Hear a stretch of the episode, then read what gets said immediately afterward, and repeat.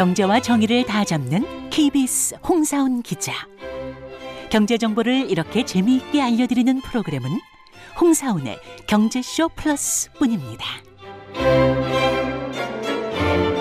네, 안녕하십니까. 경제쇼 플러스. 저는 경제와 정의를 다 잡는 홍 반장, KBS 기자 홍사훈입니다. 아, 투자와 삶은 연결돼 있다. 또 주식의 언어로 말하고 사고하라. 아, 부자들은 수익률을 따르고 개미들은 마음을 따른다. 설명이 필요한 주식에 투자하지 말고 남들이 다 아는 주식에도 투자하지 말라. 아, 오늘 경제쇼 플러스에서는 이런 독특한 투자 철학으로 이 쌈짓돈 1억 원으로 시작해서 현재 자기 자본 60억 원, 운용하는 자산이 1,200억 원, 그리고 12년 만에 어, 무려 963%의 수익률을 올린 자산운용사 대표 한 분 모셨습니다. 김현준 더 퍼블릭 자산운용 대표 나오셨습니다. 안녕하세요. 네, 안녕하세요. 김현준입니다. 반갑습니다.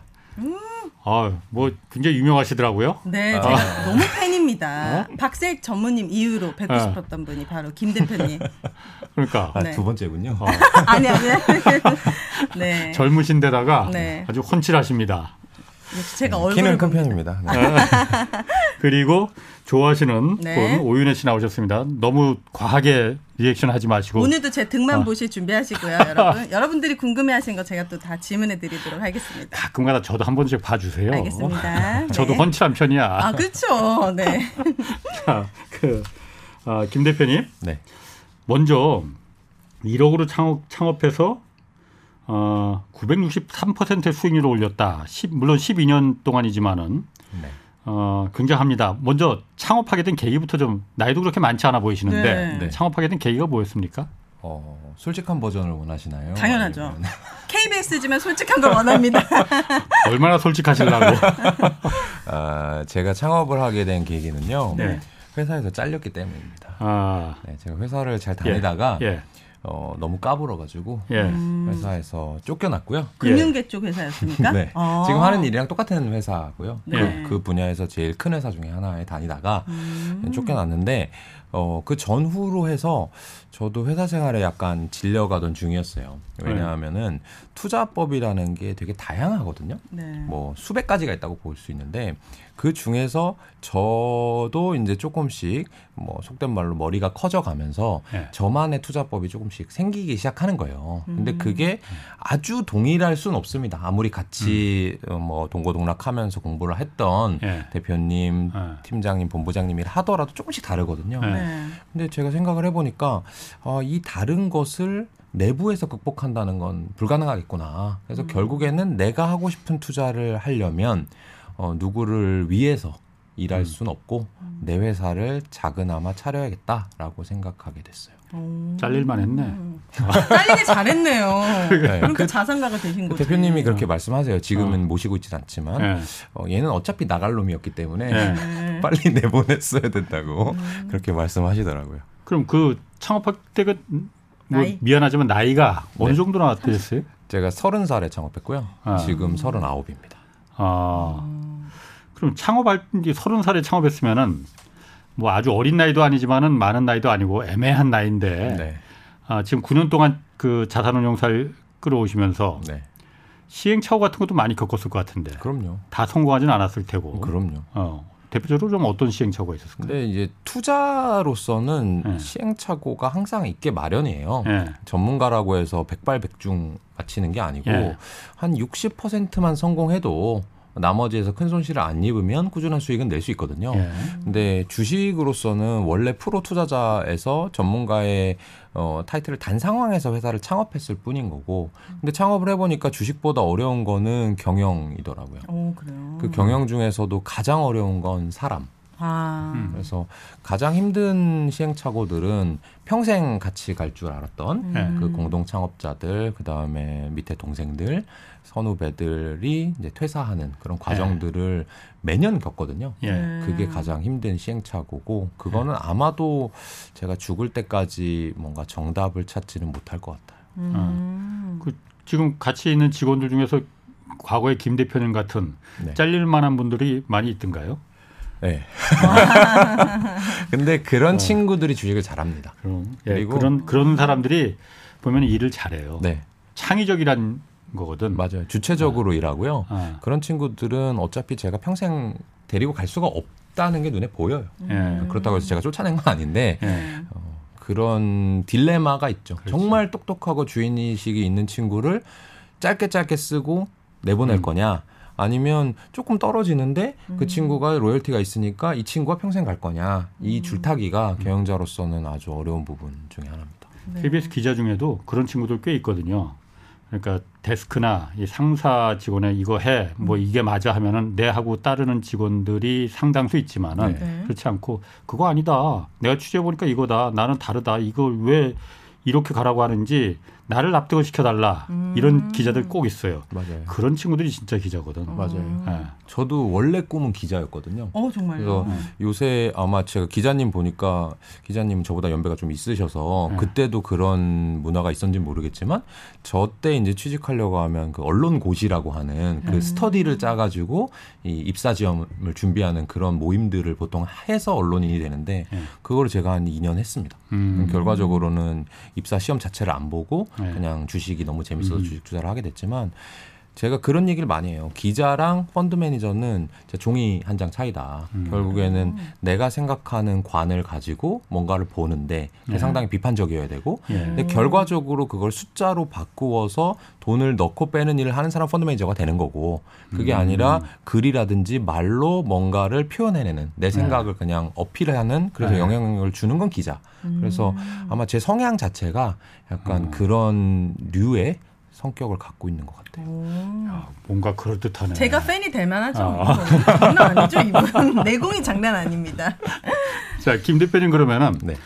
963%의 수익을 올렸다고 하셨어요. 네. 이게 제일 궁금합니다. 어, 그러니까 사실 그럼 굉장히 부자시겠네 그러면은. 아, 그것도 어, 요즘 뭔가 투자의 원칙이나 비결이 있을 것 어, 같은데. 그 원칙. 대표님 그게 중요한 거지. 예. 네. 뭡니까? 저는 그런 얘기를 많이 해요. 주식 투자는 종목 발굴이 전부다. 그래서 좋은 주식을 네. 발견했느냐 안 했느냐가 음. 거의 수익률의 전부를 좌지우지합니다. 네, 종목 발굴이요? 너무 뻔한데 약간. 근데 네. 이 약간 어떤 일도 예. 끝단에 가다 보면 네. 되게 뻔해지고 되게 당연한 말인 것 음. 같지만 그런 말을 하는 사람이 사실은 궁극에 달하고 있는 사람 인 거고 아, 스스로 얘기 약간 예. 부끄럽네요. 예. 근데 어쨌든 주식 투자도 그렇고요. 근데 아마 그런 얘기들 많이 하세요. 주식은 뭐 언제 사야 되냐, 언제 팔아야 되냐, 어떤 기업을 사야 되냐, 뭐 예. 어떤 타이밍에 어떻게 해야 되냐 그런 게 중요한 게 아니고 좋은 주식을 발견하면 그 주식을 그냥 갖고 있으면 돈을 벌게 되는 것이고 음. 애매한 주식 뭐 아니면 좋지는 않지만 아 그래도 뭐 돈으로 현금으로 갖고 있는 것보단 낫겠지 이런 행동들을 자꾸 하는 순간 헛발질을 계속 하게 되는 거고 돈이 조금씩 줄어드는 음. 거거든요. 좋은 주식은 뭡니까 그러면? 좋은 주식은 좋은 기업이 싼 가격에 있을 때를 좋은 주식이라고 해요. 일반적으로 좋은? 좋은 기업하고 좋은 주식을 조금 같다고 생각하시는 분들이 네. 계시거든요. 그 착각하시는 분들이 계세요. 예를 들면 우리나라에서 가장 큰 기업 삼성전자, 네. 뭐 세계에서 가장 큰 기업 뭐 아마존, 알파벳, 테슬라 이런 회사들은 좋은 기업이겠죠. 당연히 훌륭한 제품과 서비스를 만드는 음. 기업입니다. 근데 그런 좋은 기업이라 하더라도 비싸게 사면 음. 필패하게 되거든요. 예를 들면 작년 이맘때 정도 됐을 거예요 아마 삼성전자가 10만 원 가네 음, 그쵸. 이런 주식은 평생 모아가야 돼 음. 절대 네. 팔면 안 되는 거야 물려주면 되는 거야 네. 그런 건 없거든요. 지금 어떻게 네. 됐죠? 그 10만 원이 안 가고 음. 절반 반토막이 났잖아요. 그렇다고 해서 삼성전자의 디램 낸드 기술력이 떨어진 거냐? 음. 아니면 똑똑한 사람들이 삼성전자 입사를 안 하는 거냐? 그게 아니고 예. 음. 주식이라고 하는 거는 사람들의 공포와 욕망 속에서 이렇게 계속 주가가 변동하거든요. 기업의 음. 가치는 유지되더라도. 그래서 좋은 기업이 싸게 거래될 때를 기다리는 게 주식 투자의 핵심 중에 하나입니다. 음. 최근에 쓰신 그 책 그 에이블이라는 책을 쓰셨던데 그 거기 보면은 열 가지 투자 원칙이 있다고. 네. 먼저 아까 좋은 회사, 좋은 주식 이 얘기 하셨지만은 시장 점유율 점유율이 높다고 해서 이게 좋은 회사는 아니다. 라는 그 투자 원칙을 갖고 계셨다고 그랬어요. 네. 좋은 회사 아닌가요? 시장 점유율이 높으면은 그게 그러니까 제가 그랬잖아요. 좋은 회사랑 좋은 주식이랑 다르다. 그런 의미에서 네. 음. 이 시장 점유율이 높은 회사는 좋은 기업일 가능성이 되게 높아요. 예. 소비자의 마음을 사로잡고 있는 거죠. 예. 네. 근데 주식이라고 하는 거는 언제 오르냐 하면 예. 그 기업의 가치가 지금보다 오늘보다 내일 내일보다 모레 내년이 더 커질 때 예. 그런 동적인 거거든요. 네. 그럼 시장 점유율 예를 들면 100%라고 가정을 해볼게요. 한국전력은 우리나라에서 전력 판매를 독점합니다. 음. 예. 또는 강원랜드는 우리나라에서 카지노 내국인 카지노를 혼자서밖에 운영할 수 없어요. 네. 시장 점유율 100%죠. 예. 그 회사가 더 커질 수 있나요? 없지 음. 독점이니까. 더- 더 커질 수 없습니다. 예. 전력 판매가 물론 조금씩 늘어나긴 하지만 예. 크게 늘어나기 어렵고 카지노도 카지노 업장을 더 크게 늘려면 법의 개정이 필요하고 그렇지 않으면 더 많은 사람이 들어가지 못하니까 커지질 못해요. 음. 좋은 기업이지만 더 음. 큰 기업이 될 가능성이 없는 거고 반대로 음. 시장 점유율이 아주 낮은데 앞으로 커질 회사 있잖아요. 예. 그러니까 시장 점유율이 높은 회사에 투자할 게 아니라 시장 점유율이 높아질 회사에 투자하는 겁니다. 근데 망할 가능성도 많잖아요. 아 그렇죠. 그러니까 그 종목 발굴이 어렵다고 하는 아. 거고 음. 그 중에서 지금은 작지만 예. 이 제품과 서비스가 알고 보니 정말 훌륭해. 그래서 소규모 사람들밖에 모르는데 앞으로는 정말 많이 살 것 같아. 예. 그래서 판매량이 늘어날 거야. 또는 판매량이 이미 늘어났는데 사람들이 아직 잘 몰라. 주가는 낮게 형성돼 있어. 예. 그럴 때는 투자하는 거죠. 제가 이 책 말고 그 전작 부자들은 이런 주식을 삽니다 해서 예시를 하나 든 게 뭐냐면 아마 한 3개월 후쯤 되면요. 여- 여의도도 비슷할 것인데 여의도 회사원들 많잖아요. 네. 여의도 역이나 국회의사당 역에서 나오는 사람 남자 아저씨들의 한 80%는 음. 검정색 롱패딩 입고 나올 겁니다. 그 아. 에스컬레이터에서 올라올 때. 그죠? 네. 롱패딩이 아주 유행하고 있어요. 사람들이 이미 롱패딩을 많이 입죠. 네. 지금 롱패딩 회사에 투자하면 더 이상 먹을 거리가 아마 없을 거예요. 근데 언제 투자하면 좋냐?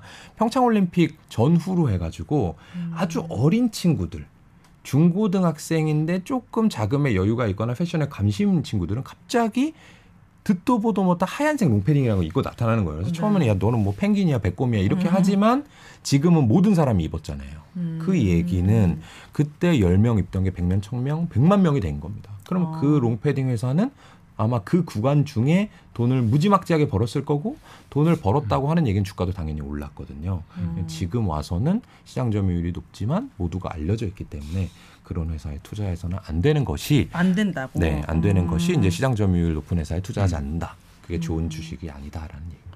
아 그러니까 롱패딩을 좀 예를 들어 주셨는데 평창 올림픽 때 그때 그 전까지는 롱패딩이 유행을 안 했었나 보지? 그럼 거의 없었어요, 어, 우리나라. 그럼 그때 롱, 평창 올림픽 때 롱패딩이 하는 거 보고 아 저게 유행할 가능성이 있네. 음. 저기에 그럼 내가 투자를 해야 되네. 그렇죠. 그렇게 걸- 발견하는 거죠. 아 그런 insight가 있어야 된다 이거죠. 근데 그거는 뭐 대단한 insight라기보다는 어. 이 생활 속에서 어. 많은 호기심을 가지고 둘러보잖아요. 예. 그러면 그런 변화들은 아주 아주 많이 일어납니다.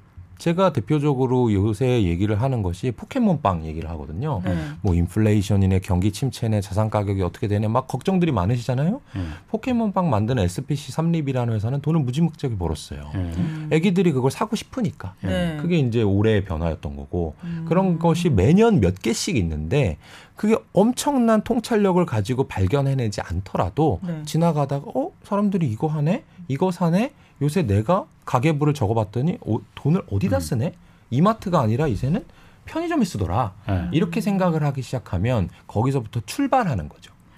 그 다음에는 당연히 이제 지난한 어려운 분석의 과정이 필요하지만 음. 거기가 가장 중요한 지점이라는 거죠. 그 개인이 그런 종목을 발굴했을 때 네.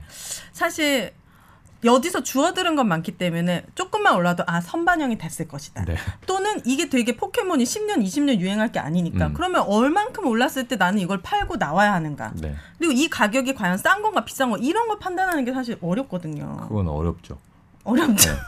어려운 내용이니까 네. 전문 투자자가 하는 것인데 어. 실제로는 아주 상식적인 내용이에요. 어, 이렇게 생각해 보시면 될 것 같아요. 그 우리나라 이 직장인들의 꿈 1등이 뭔지 아세요? 가장 희망. 이거 그거 뭐지? 그, 그거 하는 거.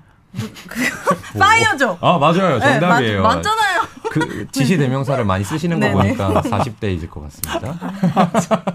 네. 네. 그 은퇴하는 게 꿈이에요. 회사를 그만두는 게 꿈이에요. 네. 우리나라 직장인들은. 네. 그럼 그만두면 뭐 하냐, 보통. 아, 카페나 하나 할까? 뭐 이런 얘기를 한단 말이에요. 근데 네. 카페나 하나 할까가 말이 쉽지 사실 되게 어려운 과정인데 그쵸, 그쵸. 어떤 과정을 거치는가 생각을 해보면 어, 내가 그래. 퇴직했어. 그럼 퇴직금 명퇴금이 한 1억 나온대. 음. 그럼 1억을 가지고 카페를 차려. 차리는데 보증금도 들어갈 것이고 집기류도 들어갈 그럼요. 것이고 얼마를 넣었어. 그럼 네. 총 1억을 넣었다고 해볼게요. 1억을 넣고 얼마가 나올지를 생각 안 한 사람이 카페 하는 경우는 거의 없습니다. 뭐 GD 정도 되면 이효리 씨 정도 되면 그냥 하면 되는데 음. 네. 우리들은 1억을 넣고 거기서 1년에 얼마를 나올지 생각한단 말이에요. 네. 얼마 정도 나오면 투자하실 거예요? 카페 한 달에 차리- 한 달에 한 달이든 1년이든. 아 1년으로 할까요? 일- 1년에 얼마 나오면 카페 차리실 거예요? 저요 한어 한 5천만 원 5천만 원. 순수익이 순수익이 네. 1억 넣었을 때. 네. 그러면 1억 넣었을 때 5천만 원이면 50%란 얘기예요. 네. 수익률이. 네. 그러니까 그 정도 되는 건 지금 금리 얼마죠? 3.5 금리 3%. 그럼 1억 넣으면 300만 원밖에 안 나오는데 네. 지금 카페를 5천만 원이 나와야 창업을 네. 한다는 얘기는 네. 그 기대 수익률이 상당히 높은 건데 어쨌든 그 기대 수익률을 기준으로 계산한단 말이에요. 5천만 원 어떻게 나올까? 테이블이 몇 개인데 음. 하루에 몇 사람이 들어오면 아메리카노 5천 원이니까 그렇게 해서 마진이 얼마 나고 알바비 주고 임차료 주고 한 달에 얼마 남겠네 네. 계산하잖아요. 네. 그 계산을 해서 5천만 원과 내가 버는 돈, 투입한 돈 1억 원을 비교해서 어난 이 정도 되면 투자한다라고 음. 결정하잖아요. 근데 주식은 어떻게 해요? 그 정도까지는 안 하죠. 그 정도가 아니라 그냥 사죠. 음. 주식은 아 삼성전자 좋대. 어 맞아요. 어, 주가가 차트가 이렇게 하잖아요. 그게 아니고 제가 하는 일은 그런 거예요. 상장 기업을 카페 창업한 사람들이 생각하듯이 하는 거예요. 어, 삼성전자가 디램을 이만큼 팔아서 이 회사가 이만큼 버니까 수익 기대 수익률이 이만큼 나오겠네. 그거를 비교하는 것이 어렵게 말하면 가치 평가, valuation이라는 단어를 쓰는 건데 음. 일반 사람들은 내가 카페를 창업할 때는 또는 친구들이랑 계를 할 때는 돈 얼마 넣어서 얼마 나와 를 계산하고 비교하면서 주식을 살 때는 아 그냥 그냥 사 왜냐면 난 감으로. 재무제표 모르니까 어. 모르는 게 아니라 주식은 샀다가 언제든지 팔 수 있다고 생각하기 때문에 음. 대충 투자하는 거예요. 근데 실제로는 워런 버핏이 그런 말을 했죠. 이 펀치 카드가 있어서 놀이공원에 갔을 때 20번만 뚫을 수 있는 펀치 카드가 있다고 생각하고 음. 투자를 해라. 그리고 한 번 투자하면 평생 가져갈 것처럼 생각을 해라. 음. 주식을 샀는데 이 주식을 10년 동안 못 판다고 생각해 보세요. 그러면 심사숙고를 엄청 하겠죠. 이 그쵸. 기업이 돈을 벌 건지 아까 말씀하신 것처럼 포켓몬이 유행인지 10년간 트렌드인지 보잖아요. 그런 것처럼 투자를 해야 되는데 일반 사람들은 그렇게 못 하기 때문에 돈을 못 버는 거고 저는 그렇게 하기 때문에 꾸준히 음. 어 20%씩 음. 수익을 10년간 올려온 거. 매년 20% 주시네요. 그 투자 원칙 또 한 가지가 그 설명이 필요한 주식에는 투자하지 말고 음. 네. 남들이 다 하는 주식에도 투자하지 말라. 아까 제가 오프닝에도 잠깐 얘기했지만은 네. 이유가 뭡니까? 원래 이런 주식을 그 남들 다 하는 주식에 좀 투자해야지 망할 염려도 없고 음. 크게 벌지는 못해도 짜잘짜잘하게 이렇게 길게 가는 거 아닌가? 어, 그러니까 망하지 않으려고 주식을 하느냐, 예. 돈을 벌려고 주식을 하느냐를 먼저 결정을 하셔야 될 것 같아요. 예. 망하지 않으려면 주식을 안 하면 확실하게 안 망합니다. 예. 근데 왜 주식을 하면서 안 망하기를 원하냐? 그건 예. 잘못된 접근이고 음. 주식을 할 때는 반드시 내가 원하는 기대 수익률 이상을 벌어야 되겠다라는 생각을 가지고 하는데 네. 남들이 다 아는 주식은 아까 이제 선반영이라는 좋은 말씀 해주셨는데 음. 이미 많은 사람들이 분석하고 있는 주식 그런 기업들은 초과 수익이 날 가능성이 없어요. 이미 주가가 높게 네. 형성돼 있거든요. 음. 그게 아니라 그 기업이 지금 잘하고 있거나 앞으로 더 잘할 것인데 아직 사람들이 모르는 주식을 사야지만이 음. 싸게 살 수 있는 거고 그거를 다른 사람들이 열광해 가지고 네. 이거 너무 좋대. 야, 이거 평생 가져가야 돼. 이 주식 없냐? 라고 얘기할 때 주식 다 파는 거예요. 아, 말하자면 지금 태조 이방원 이런 얘기 많이 나왔었잖아요. 그런 주식은 지금 파는 것이지 음. 사람들이 사니까 나도 이 주식을 갖고 있어야 돼라고 음. 하면 반드시 필패예요. 태조 이방원이 앞으로 어떻게 될지는 전혀 모르지만 태조 이방원 하니까는 진짜 그 태종 이방원을 말하는 줄 알아요. 그러니까 아. 조는 조선, 조선업이고 태가 뭐였더라? 태양광 태양광. 아, 네, 이는 2차 전지, 어. 방은 방산. 방산, 원은 원자력인데 원자력. 어. 저는 그런 주식을 안. 좋아하고요. 어. 그거가 지금 나오니까 미래를 네가 어떻게 하냐라고 얘기를 하지만 저는 평균 회기랑 역사랑 통계를 믿는 사람이에요. 네. 예를 들면 작년으로 가볼까요? 작년에 가장 인기 있었던 테마 메타버스. 어. 네. 주식 다 날아갔어요. NFT 이런 네, 거. 다 날아갔어요. 그러면서 네. 다 없었습니다. 어. 그 전으로 가면 뭐가 있었죠? 빅테크, 비대면 네. 그런 주가 안 빠졌나요? 다 몇 분의 1 토막씩 났습니다. 그렇죠? 음. 그런 주식들 모두가 알 때 투자를 하면 어 얘도 투자하고 쟤도 투자하고 전문가도 한다고 하니까 음. 어, 안전할 것 같아. 하지만 주식은 안전하려고 하는 게 아니라 돈 벌려고 하는 거기 때문에 네. 모두가 하는 거에 투자하면 안 된다라고 하는 거고 앞서서 기자님께서 말씀해 주신 그 설명이 필요한 주식에 투자하지 마라라고 하는 거는 이거는 대단한 원칙까지는 아니고 그냥 저의 편견인데 네.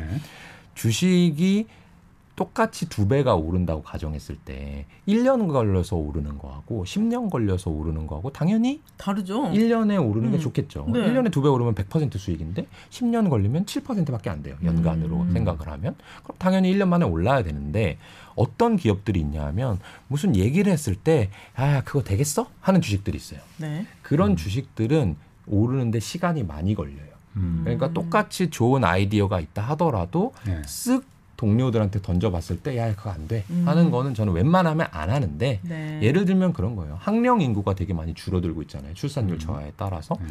근데 뭐 책 아니면 문제집, 학원, 학습지 이런 회사들은 아무리 그 회사가 잘 영업을 한다 하더라도 음. 학령 인구가 줄어들면 영업하기가 어렵잖아요. 그렇죠. 그러면 그거를 내가 열심히 분석해서 돈을 버는 가능성이 다른 잘 되는 거 분석하는 것보다 적은 거죠. 그래서 음. 내가 어 이 학원은 정말 잘 돼. 야 학령 인구랑 상관없어. 음. 코딩이니까 요새 좀 잘 되지 않을까라고 얘기를 던졌는데 누군가가 야 어쨌든 학령 인구 떨어지니까 그런 회사 보지 마라고 하는 기업들은 저는 웬만하면 안 보려고 어. 그 기, 기간의 수익률을 중요시 여기기 때문에. 그럼 대표님은 코스피보단 코스닥 위주의 종목들을 발굴을 하시는 편입니까?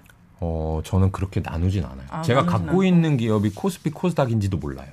아. 저희 회사는 전 세계에 있는 주식을 다 사고요. 네. 지금 같은 경우에는 그리스 주식도 있고요.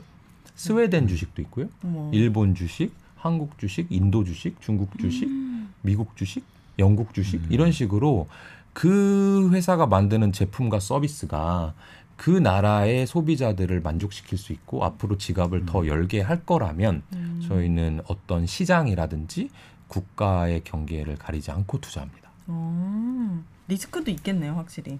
어, 리스크는 음. 국경이라든지 어떤 시장의 종류에서 오는 것이 아니라 그 기업이 소비자를 확실히 사로잡을 수 있는지와 음. 내가 그 기업을 제대로 분석했느냐 아니냐에서 오는 것이지 아, 그래요? 외국에서 투자한다고 해서 리스크가 크고 중소형주라고 리스크가 크고 대기업이라고 음. 리스크가 없고 그렇게 생각하면은 약간 오해가 있을 수 있습니다. 음. 그럼 아까 그 제가 오프닝에서 또 앞, 아까 오프닝에서 제가 말한 게 이제 김 대표님 얘기를 쭉 한번 좀 음. 맞습니다. 좋은 얘기 제 나름대로 좋아 보이는 말을 좀 골랐는데 투자와 삶은 연결돼 있다. 주식의 언어로 말하고 사고하라, 네. 생각하라라는 뜻이야. 이게 무슨, 무슨 의미예요?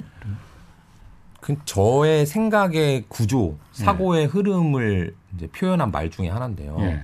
근데 제가 이런 질문 많이 들어요. 주식 어떻게 하면 잘해요? 또는 주식 공부 어떻게 시작하면 돼요? 네. 이런 얘기 많이 질문하시거든요. 근데 제가 그때 대부분 뭐라고 얘기하냐면 하지 마세요 그래요. 왜냐하면 정답일세. 네. 왜냐하면 주식은 네. 어떤 기질에서 오는 거예요. 기질이요? 네. 태어날 때 타고나는 아? 거예요. 주식을 기질? 잘하냐 못하냐는 네. 제가 잘하고 누가 못한다 해서 그 사람은 멍청하고 난 똑똑하다 이런 게 아니라 네. 어, 나는 음악을 좋아해. 나는 스포츠를 좋아해. 하는 것처럼. 난 책 읽는 게 좋아. 난 그림 보는 게 좋아. 하는 것처럼 음. 성향의 문제인데 주식을 잘 하려면 주변을 많이 둘러봐야 돼요. 음. 호기심이 있어야 됩니다. 그래서 예를 들면 지하철 가- 타고 다니는데 어, 내가 핸드폰만 보고 책만 보는 사람이다 음. 하면은 그게 나쁜 건 아니잖아요. 성향인 거지. 네. 근데 그런 사람은 주식하기에 적합치가 않아요. 저는 돌아다니면서 계속 이렇게 둘러보거든요. 음. 오늘도 이렇게 얘기하면 좀 불쾌하실 수도 있겠지만 어떤 화장을 하셨는지 어떤 옷을 입었는지 어. 기자님은 왜 이 연필을, 연필을 꽂았는지 네. 그런 거를 다 보는 거예요. 보면서 아 이게 사람들이 앞으로 저렇게 할 수 있을까? 더 많은 사람들이 저런 행동 패턴이 있을까가 궁금하거든요. 그러니까 본능적으로 나오신다는 네. 거죠? 그런 호기심이. 궁금해요. 음. 그래서 저는 이제 음식점에 가면 이 음식이 맛있냐 안 맛있냐도 중요하지만 어 저 사람은 왜 저렇게 서빙을 하지? 저렇게 서빙을 하면 사람들이 좋아할까 싫어할까? 네. 저렇게 잘 됐을 때 여기 몇 테이블이 돌아가면 한 테이블당 맥주 하나 소주 두 개니까 얼마씩 들어갈까를 계산하는 게 재밌어요. 아, 그 호기심과 호기심을 숫자로 바꾸는 일이 네. 재밌지 않으면 예. 굳이 할 필요가 없는 게꼭 예. 주식을 직접 매매해야 되는 게 아니거든요. 네. 저 같은 사람이 음. 전문 투자자가 있잖아요. 네. 말하자면 모든 사람이 자기가 연기를 할 필요가 없고 예. 모든 사람이 자기가 신문 방송에 나올 필요가 없는 거잖아요. 네. 각자 전문가의 영역을 가지고 이렇게 교환하면서 사는 게 현대 사회예요. 그렇다고 네. 제가 뭐 수익의 절반을 주세요 이런 식으로 얘기하지도 않는단 말이죠. 펀드의 수수료는 보통 한 1, 2%밖에 안 돼요. 그러면 직접 투자자인데 저보다 1, 2% 이상 주식을 잘할 가능성이 없으면 음. 외부에 맡기는 게 나은 건데 그러네요. 그게 재미까지 없어? 그럼 할 필요가 없는데 음. 요새 분위기가 너무나 모두가 재테크를 직접 해야 될 것만 같은 네. 안 그러면 어, 나는 뒤처질 것만 맞아요. 같은 뭐 포모 벼락거지 이런 얘기가 음. 나오니까 사람들이 오해를 하는데 음. 이거는 하나의 행동 패턴이자 취미 생활이라서 저는 재밌게 하는 거고 음. 누군가는 재미가 없을 수 있다라는 여- 거니까 근데 어쨌든 제 책은 주로 주식 투자에 대한 얘기일 거니까 음. 본인이 주식 투자를 직접 하고 싶다면 주식의 언어로 사고하고 말아라라는 얘기가 나온. 음. 그럼 좀 구체적으로 실제로 그렇게 돌아다니면서 이렇게 막 보면서 어떤 투자의 그 영감을 얻고 그런다고 하셨잖아요. 네, 네. 그렇게 해서 가장 높은 수익을 거둔 종목 같은 게 있어요, 그러면은?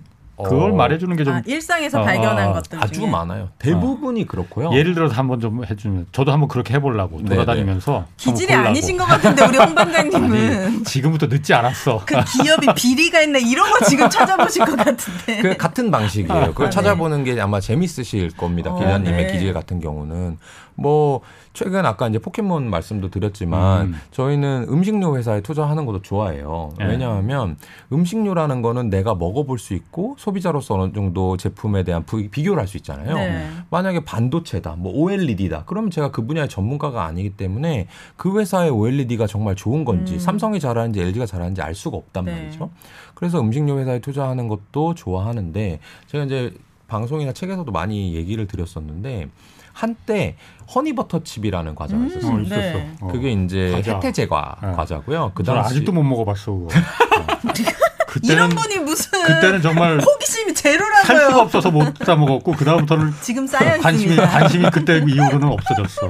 그렇죠. 네. 여기에도 이제 투자 팁들이 나오는 대화들인데 어찌 됐건 그 과자가 한때 엄청난 인기였단 맞아요. 말이죠. 네. 근데 제가 그 주식을 왜 투자하게 됐냐면 제 동생이 미대생이에요. 지금은 물론 이제 이미 졸업했지만 네. 대학은 그러니까 저랑은 생각 구조가 완전히 다른 친구고 네. 여자고 나이도 저랑 꽤 차이가 나고 하니까 그 친구한테 제가 어, 간접 경험을 많이 해요. 음. 저만의 경험 가지고는 투자의 접점이 좀 작으니까 다른 사람의 얘기도 많이 듣는데 그 친구가 저, 저, 전화를 한 거예요. 오빠, 어, 허니버터칩이란 과자가 있는데 그것 좀 사다 줘 이러는 거예요. 오, 그래서 네. 제가 뭐라고 했냐면 야, 네가 나한테 아이폰을 사달라고 그러면 사주겠지만 어. 과자 살 돈이 없어가지고 나한테 얘기하는 게 말이 되냐. 음. 그랬더니 뭐라고 하냐면 본인은 이제 그 홍대 다니는 친구였는데 홍대에는 허니버터집이 없다는 거예요. 인기라서 오, 네. 젊은이들이 많으니까. 근데 오빠가 있는 여의도는 아재들밖에 없으니까 음. 분명히 있을 것이다. 네네. 그래서 가봤어요. 정말 있는 거예요. 그래서 어 이게 근데 네. 뭔데 이렇게 인기가 있어? 했더니 너무 너무 맛이 있고 한 번도 안 먹은 사람이 있어도 한 번만 먹은 사람 없다는 음. 거예요. 어 그래? 그러면 찾아보자. 했더니 나는 그렇게 특별히 맛있진 않는데 네. 인터넷의 반응들이 뜨겁죠. 그거를 구하느라고 음. 난리인 거예요. 음, 그러면 맞아요. 이 회사가 증서를 조금만 한다든지 좀 판매 루트만 좀 뚫게 되면 큰 돈을 벌 것 같은 거죠. 음. 실제로 그 회사가 어떤 식으로 영업을 했냐면 허니버터칩 한 박스 가져갈 거면 음. 짱구 두 박스 더 가져가야 돼. 묶어 팔았어요. 아. 자기네 안 팔리는 제품들을 같이 묶어가지고. 아. 그래요? 그러니까 매출액이 어. 되게 많이 나왔던 거예요. 올라가군요. 그리고 원래는 어 마트 같은 데 가면은 시식하시는 이 아르바이트생들 있잖아요. 그런 분들이 다 돈입니다. 판관 비용이라는 영업 음. 비용으로 지출이 되는데 네. 과자 회사는 원래 그런 직원들도 둬야 되고 음. 이마트나 뭐 홈플러스 이런 데다가 할인 환촉 행사를 좀 해줘야 돼요. 음. 그래야 농심 새우깡보다 내 걸 좀 좋은 위치에 음. 놔주니까. 네. 근데 이거는 그럴 필요가 없는 거예요. 어, 어. 가만히 있어도 품절이 돼버리니까 그러니까요. 마케팅비도 안 쓰는 거예요. 우와. 그래서 그 회사가 뭐 기업의 매출액, 이익과 함께 주가가 제가 알기로 거의 다섯 배 가까이 올랐거든요. 그것 한 때문에 허니- 6개월 만에. 아 6개월 만에. 네, 실제로 음. 이익도 몇 배 이상 증가를 했고요. 근데 어. 말씀하신 대로 지금은 누구나 구할 수 있죠.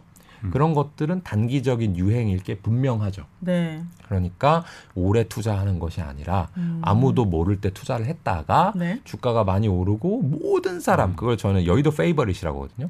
여의도 음. 증권가의 모든 사람이 그 주식을 선호할 때가 있어요. 예. 그런 주식들은 당장 전량 매도해야 되거든요. 아. 그러고 나면 그들은 그거 가지고 이제 쥐고 뜯고 네. 싸우고 박치는데 저는 아. 이제 돈을 이미 수익 실현을 한 상황인 거죠. 음. 이런 식으로 지금 저희가 투자하고 있는 현재 가지고 있는 기업들도 그런 거예요. 아. 내가 어, 이 드라마를 많이 보니까, 음. 어, 내가 이 미용 시술을 많이 받으니까, 어, 이거 좋은 거 같네? 이 회사 상장사인가? 하고 투자를 음. 하는 거고, 어, 여행을 이제 코로나 끝나고 경제 지적이 되면 많이 갈 것 같아. 그럼 누가 돈을 벌까? 어, 항공사가 돈을 많이 벌 것 같은데? 음. 실제로 거기에서 출발을 하기 때문에 저희가 가진 전 종목은, 어, 제가 이 자리에서 종목명을 얘기하면 모르는 종목일 수 있지만 음. 그 회사가 뭘 하는지 설명드리면 MC분들이 바로 이해할 수 있는 그런 음. 주식들로만 구성이 돼 있습니다. 우와. 야, 그러니까 이게 허니버터 칩을 그때 서로 막 그 맛있다고 해서 찾 살려고 없는 살거 때. 살려고만 찾으러 다니지. 누군가는 혜태제가 주식을 사고 아, 있었군요. 그러니까 그 만드는 회사 주식을 투자해야 된다. 네.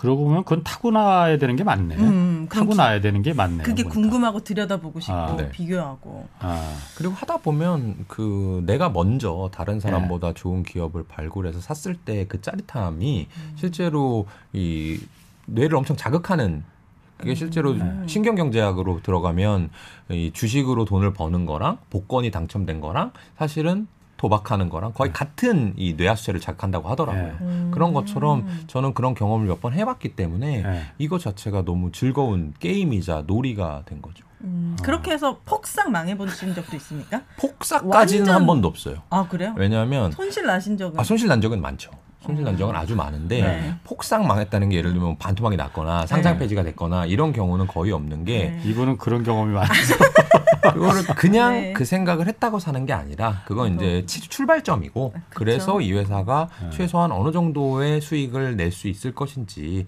실패하더라도 허니버터 칩의 인기가 끝나도 손실을 많이 안 볼 것인지라고 하는 그 저희가 쓰는 용어로는 보수적인 접근을 하거든요. 네. 그래서 아이디어를 잘못 볼 수는 있죠. 왜냐하면 미래니까 아무도 모르니까. 하지만 잘못 보더라도 손실을 보지 않을 수 있는 싼 가격 음. 그리고 시장에 관심이 없을 때 투자하는 게 그래서 중요한 겁니다. 요즘 좀 이렇게 관심 갖는 업종이나 이런 거 있으십니까? 요즘 분석하고 있는 업종도 어, 아마 두 분 댁에 다 있는 제품을 만드는 회사일 거예요.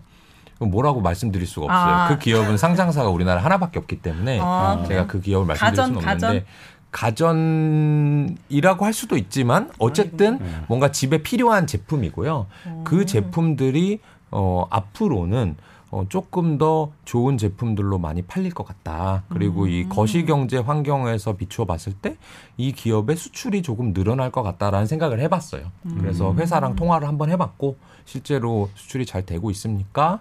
외국 소비자들이 당신네 제품을 더 많이 선택합니까?라고 질문 정도 한 상황이고요. 음. 그게 그들은 그렇다고 했지만 그걸 믿고 투자하는 건 아니거든요. 그렇다고 한 것을 다시 여러 가지 통계 데이터로 확인을 합니다. 음. 그래서 그 말과 그 데이터가 일치할 때 저희는 투자를 하는 거니까 아직은 되게 초기 단계에 음. 있는 음. 그런 어뭐 home appliance 제품이라고 할 수 있겠네요. 음, 전혀 감이 안 옵니다. 저는 저는 집안에 뭐 하나밖에 없는 겁니다. 하나밖에 없- 하나밖에 없는 건 아닌 것 같다. 그러면. 하나밖에 없는 남편 말고 뭐가 있죠? 그거네 그거야. 어플라인. 네. 죄송합니다. 부자들은 수익률을 따르고 개미는 마음을 따른다. 음. 이 얘기도 참 그 윤혜 씨 동감할 것 네. 같아요. 어, 마음을 너무 많이 따라서 마상을 많이 입으셨는데 네. 이거 이 얘기는 좀 어떤 의미예요 그러면? 그러니까 대부분의 투자는 예. 이 본인이 생각하는 것과 반대로 하시면 됩니다. 내가 이거 잘 될 것 같아라고 생각할 때 팔고 네. 아닐 것 같을 때 사는 그런 본능을 거스르는 게 일반적인 정석 투자 가 되는 오, 거거든요. 진짜요? 예를 들어서 이런 경우가 있어요. 이거는 제 배우자도 마찬가지 행동을 하는데 네. 아마도 어, 두 분이 주식 투자를 하신다면 HTS나 MTS를 열었을 때 네. 지금 남아 있는 종목들은 음. 주로 마이너스 손실인 종목들이 남아 있을 거예요. 안 팔고 네. 못 팔고 네. 그리고 아까워서. 플러스인 종목들은 거의 없을 겁니다. 아, 왜냐하면 조금 오르면 팔거든요. 네. 그리고 네. 손실은- 은행보다 나으니까.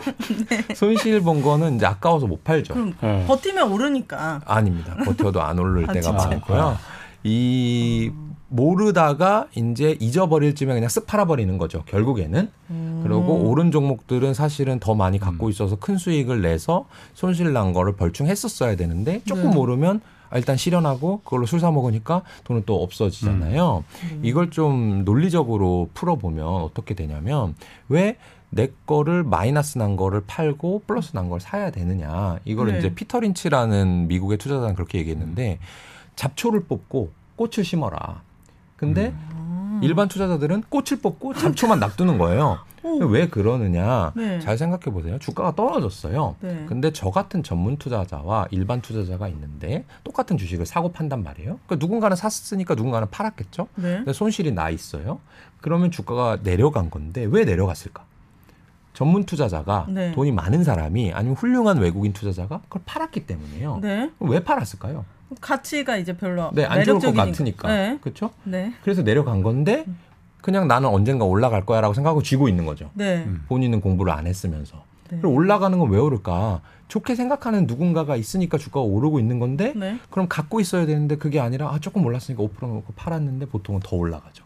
음. 그러니까 그것도 마찬가지입니다. 내가 전문 투자자의 영역에 있지 않다면 네. 주가가 오르는 걸 갖고 있고 더 사고 불탁이라고 하거든요. 아, 오- 올라가는데 더 산다는 네. 거죠. 음. 떨어지는 거는 금방 팔아야 되는 게 맞아요.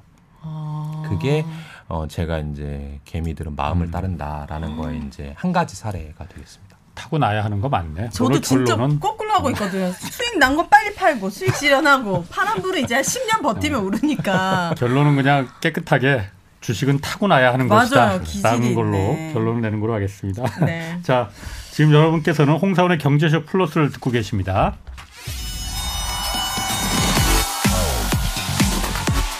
대한민국 경제 오디션 메가 경제스타 K 여러분 경제가 어려워서 힘드시죠? 그래서 준비했습니다.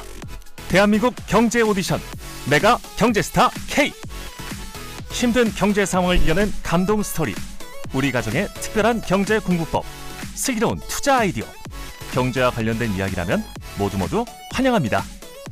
총 상금 6천만 원을 준비했습니다. 여러분의 많은 참여 기다립니다. 이 프로그램은 당신의 투자의 길을 춤추게 하는 새로운 투자 플랫폼 탱고픽에서 함께합니다. 네, 매주 이 시간 KBS 일라디오 특별기획 대한민국 경제 오디션 내가 경제스타 K 이 앞으로 보내주신 경제 스토리 소개하고 있습니다. 아, 많은 분들이 자신만의 투자 비법, 성공 비결 또 위기를 이겨낸 경험 보내주시는데 어, 조금 전에 지금 중간 그 나갈 때도 우리 김 대표께서 상금이 엄청나네라고 네. 하셨어요. 아, 김 대표께서도 사연 보내주셔도 될 것 같은데.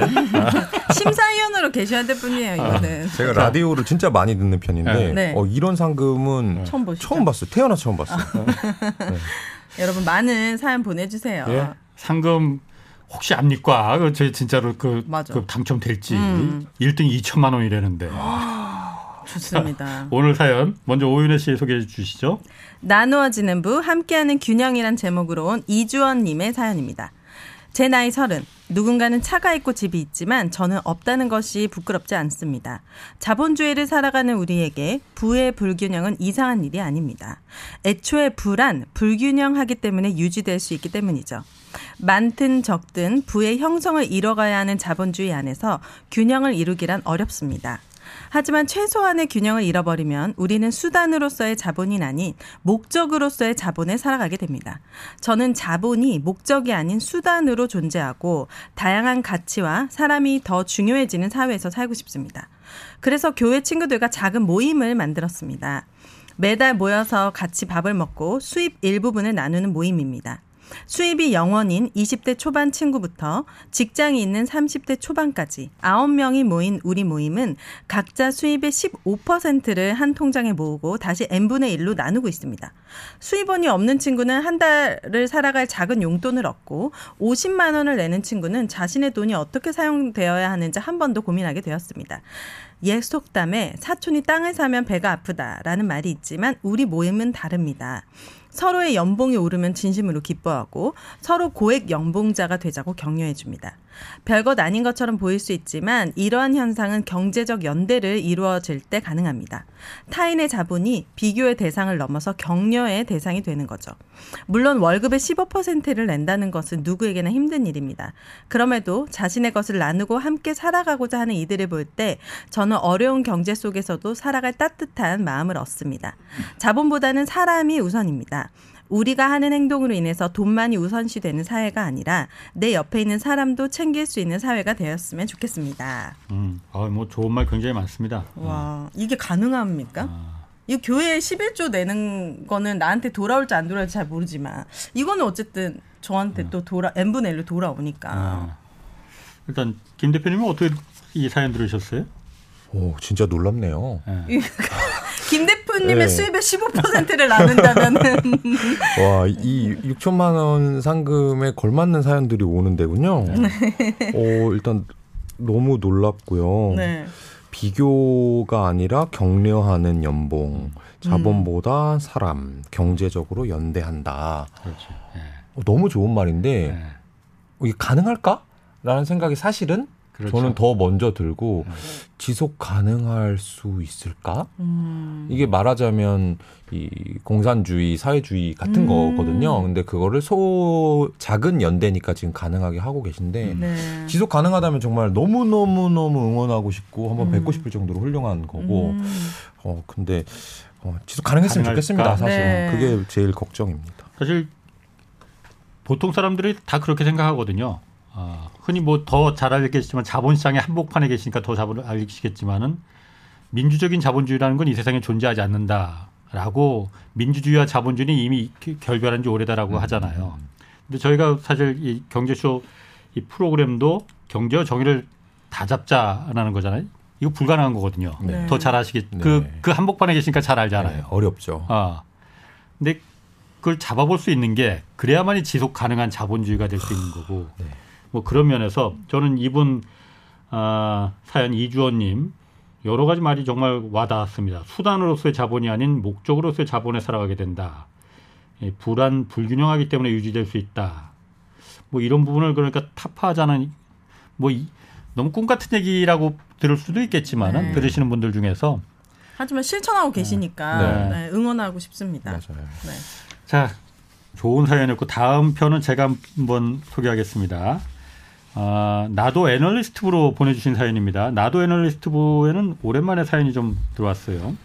비트코인 투자 전망이란 제목으로 정성원 님이 보내주신 사연입니다. 저는 평범한 직장인이지만 비트코인 가격이 천만 원일 때 비트코인 한 개로 투자를 시작한 사람으로 비트코인 시장을 분석, 분석해 보고자 합니다. 우선 비트코인은 사기인가 아닌가에 관한 주장이 엇갈리는 금융시장계의 뜨거운 감자입니다. 사기가 아니라는 주장은 2009년에 등장한 이 비트코인은 블록체인 기술을 기반으로 해킹이 강하고 채굴 수량이 총 2,100만 개로 한정돼 있어 어, 약 4년을 주기로 보상이 절반으로 줄어드는 반감기가 있다는 것입니다. 또한 1코인당 1달러에 연동되도록 가치 유지를 해둔 가상화폐로 달러권에 포함되고 있다는 점도 사기가 아님을 뒷받침해주고 있습니다. 반면 사기라는 주장은 비트코인은 보이는 자산이 아니고 자산 가치 측정이 불가능하며 제도권 자산에 편입되지 않은 상태여서 언제든지 미국의 규제를 받을 수 있다는 점을 근거로 제시합니다. 호불호가 갈리는 비트코인은 가격을 두고도 관점이 나뉩니다. 고점 대비 70% 이상 하락한 상태에서 상승 확률이 더 높으므로 현재 가격이 싸다는 주장과 뭐 테라, 루나 사태로 신뢰도가 바닥을 치고 유동성이 축소돼서 추가로 하락 가능성이 있기 때문에 지금 가격도 비싸다는 주장이 팽팽하게 맞서고 있습니다. 그런데 저는 비트코인의 장래를 밝게 전망하고 있습니다. 근거는 MZ 세대입니다. 주식이나 부동산 같은 기존의 금융시장은 어느 정도 자산을 형성한 기성세대에게 적합한 투자 수단입니다. 하지만 비트코인은 시드머니가 충분하지 않은 MZ 세대에도 충- 어, 투자할 수 있고 이들이 젊어서부터 투자한 비트코인은 세월이 흐를수록 MZ 세대에게 익숙한 투자 자산이 될 것입니다. 단 비트코인에 투자할 때는 적립 시기에 적합합니다. 비트코인은 변동성이 심하지만 주, 주기적으로 순환하는 패턴이 있어서 급하지 않은 자금으로 주 단위로 적립 투자를 하면은 어, 주식시장보다 더 높은 수익률을 올릴 수 있습니다. 저 또한 매월 분할 매수를 해서 6배 가량 벌었고 지금도 투자금을 52등분해서 매주 조금씩 매수하고 있습니다. 이런 사연이었습니다. 음, 물론 비트코인. 어, 이분이 비트코인에 대해서 좀 분석을 해주셨는데 중간 중간에 좀 어, 사실과 좀 다른 얘기도 좀 맞지 않은 얘기도 좀 있긴 있어요. 근데 뭐 그게 전문가가 아니니까 뭐 김 대표님 같은 전문가가 아니니까 아마추어로서의 분석이니까 네. 그 점은 좀 이해를 해주시고. 확실히 MZ 세대는 다른 것 같아요. 요즘 10대, 음. 20대들은요 밖에서 택시 잡는 걸 굉장히 어색해한대요. 음. 어플이 아니면 밖에서 우리 때는 막 택시 이렇게 잡잖아요. 아, 아. 밖에서 택시를 못 잡는데요. 그게 발견이에요. 아 그렇습니까? 너무 다른 거예요. 어. 우리는 어플로 안 잡히면 나가면 잡히겠지 네, 하고 잡는 네. 잡히는데 일곱 살짜리 저희 조카가 키오스크를 기가 막히게 합니다. 음. 저는 네. 버블티 집에 가서 버블이 없는 밀크티를 먹고 왔는데 이렇게 달라요. 아. 그러니까는 미래는 예측하기가 너무 어려운 것 같아요. 아, 조금 전에 김 대표님이 네. 뭐요 사연하고 관련 없는 네. 거지만 택시를 잡는 사람이 없다는 거, 그게 네. 어색하다는 거, 네. 그게 그런 걸 봐야 되는구나. 네, 네, 네. 아, 그렇게 되면은 거기에서 어플리케이션 회사가 실제로 외국엔 상장돼 있고요. 예. 우버가 음. 상장돼 있고 키오스크 말씀하셨는데 키오스크 회사는 우리나라나 외국에 많이 상장돼 있습니다. 아 그래요. 김 대표님이 비트코인은 어떻게 생각하세요? 일단 투자 비트코인도 함, 합니까? 안 해봤고요. 아, 음. 어, 저희 회사는 주식만 하는 회사인데 예. 제가 생각은 많이 해봤어요. 네. 그래서 어, 두 가지를 말씀드리고 싶습니다. 네. 이분한테는 제가 뭐 비트코인이 좋다 나쁘다 뭐 이것까지는 말씀드릴 전문가가 아니니까 예. 다만 이제 두 가지 측면으로 나누어서 생각할 수 있는데 비트코인이 과연 투자 대상일 수 있는가? 음. 저는 안 된다고 생각해요. 어. 왜냐하면 제 기준인데 저는 그 자산이 현금 흐름을 발생시키지 않으면 음. 계산할 수가 없기 때문에 음. 수익률을 예. 그래서 투자를 안 합니다. 예를 들어서 어, 아파트인데 아파트는 앞으로 월세를 받을 수 있으니까 현금 흐름이 있는 거죠. 예. 네. 그렇죠? 주식은 배당이라든지 음. 이런 것들이 나오고 회사의 순이익이 나옵니다.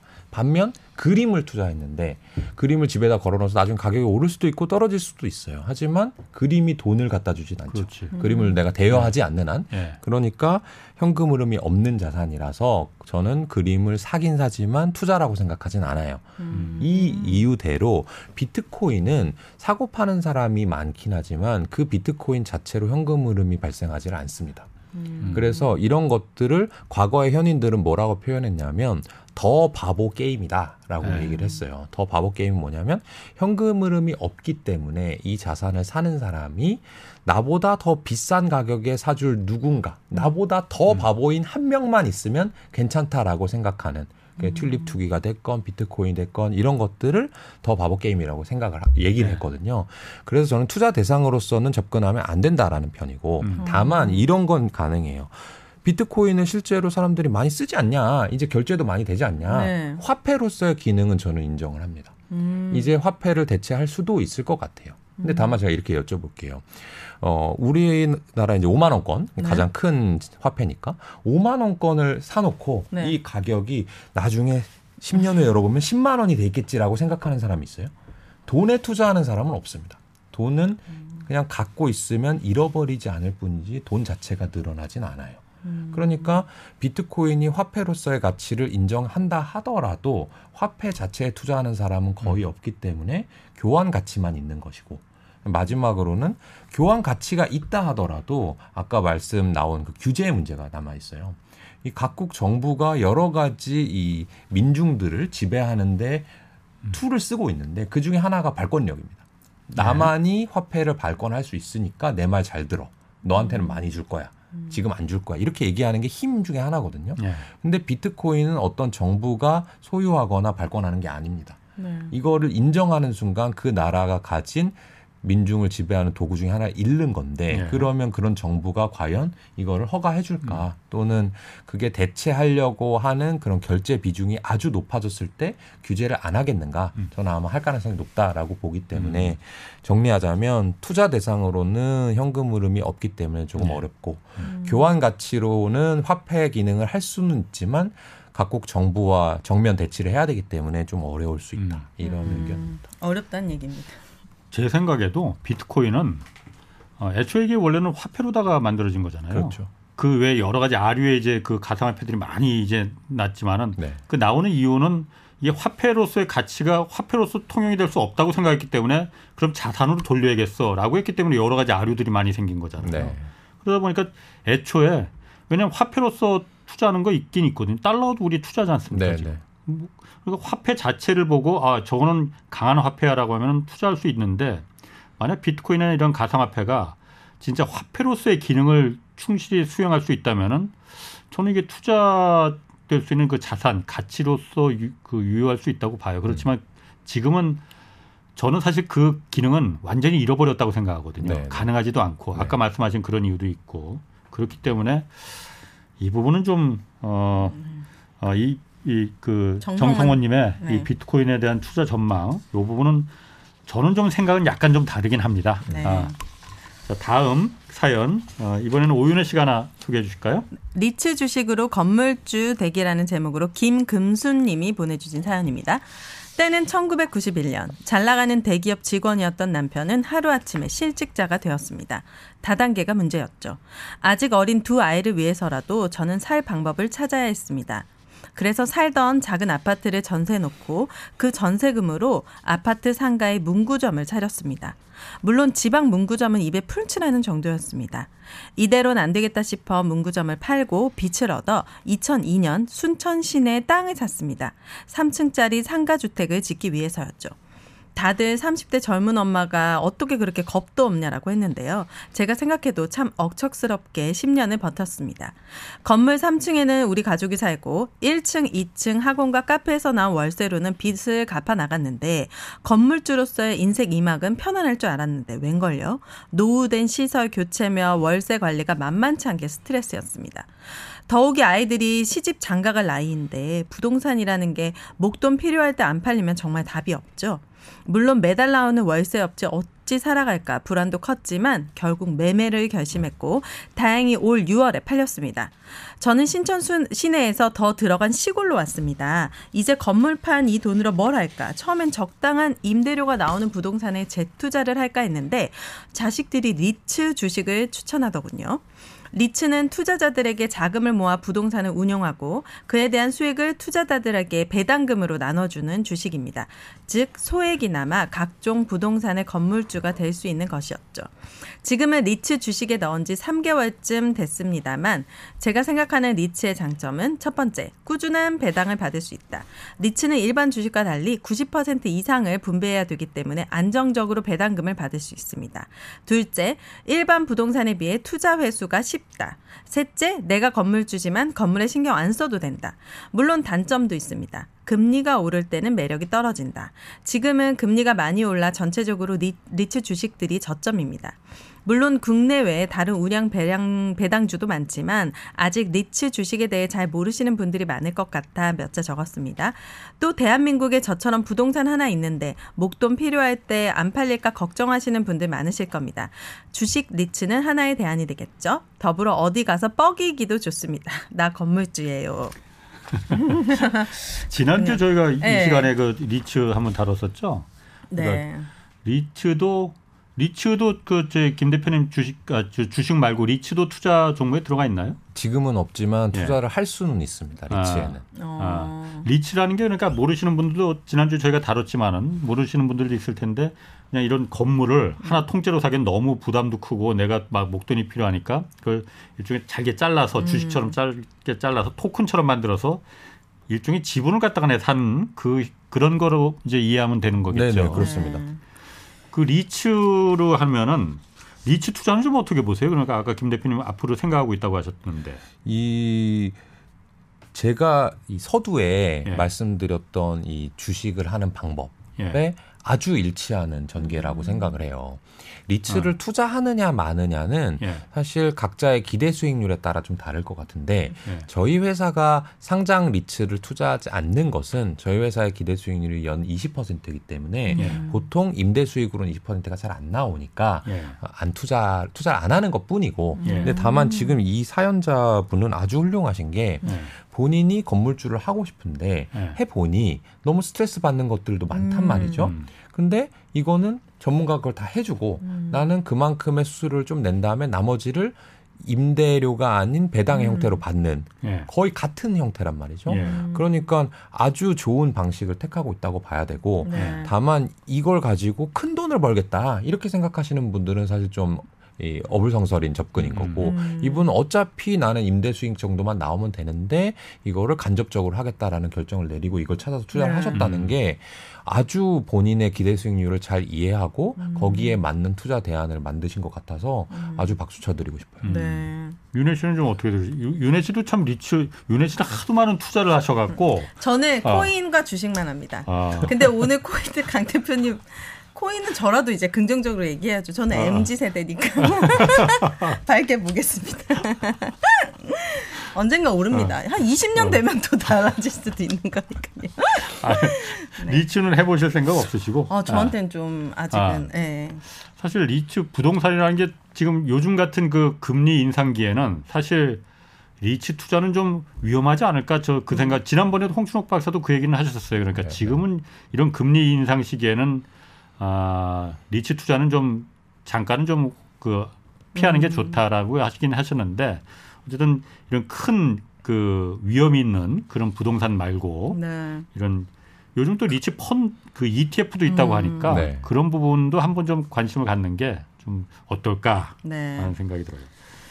자 오늘 이렇게 세 편 좀 사연 소개해드렸습니다. 음. 네. 뭐 투자의 지혜와 긍정의 힘이 오늘 다 저희도 느껴졌습니다. 오늘 사연이 소개된 정성원님, 이주원님, 김금수님 이 세 분께 깊은 감사드리고 아울러서 세 분께는 월 장원에 나가실 수 있는 그 기회도 함께 드리겠습니다. 여러분의 경제 사연은 KBS 일라디오 홍사원의 경제쇼 홈페이지 대한민국 경제 오디션 내가 경제스타 K 여기에 좀 올려주시면 되고요.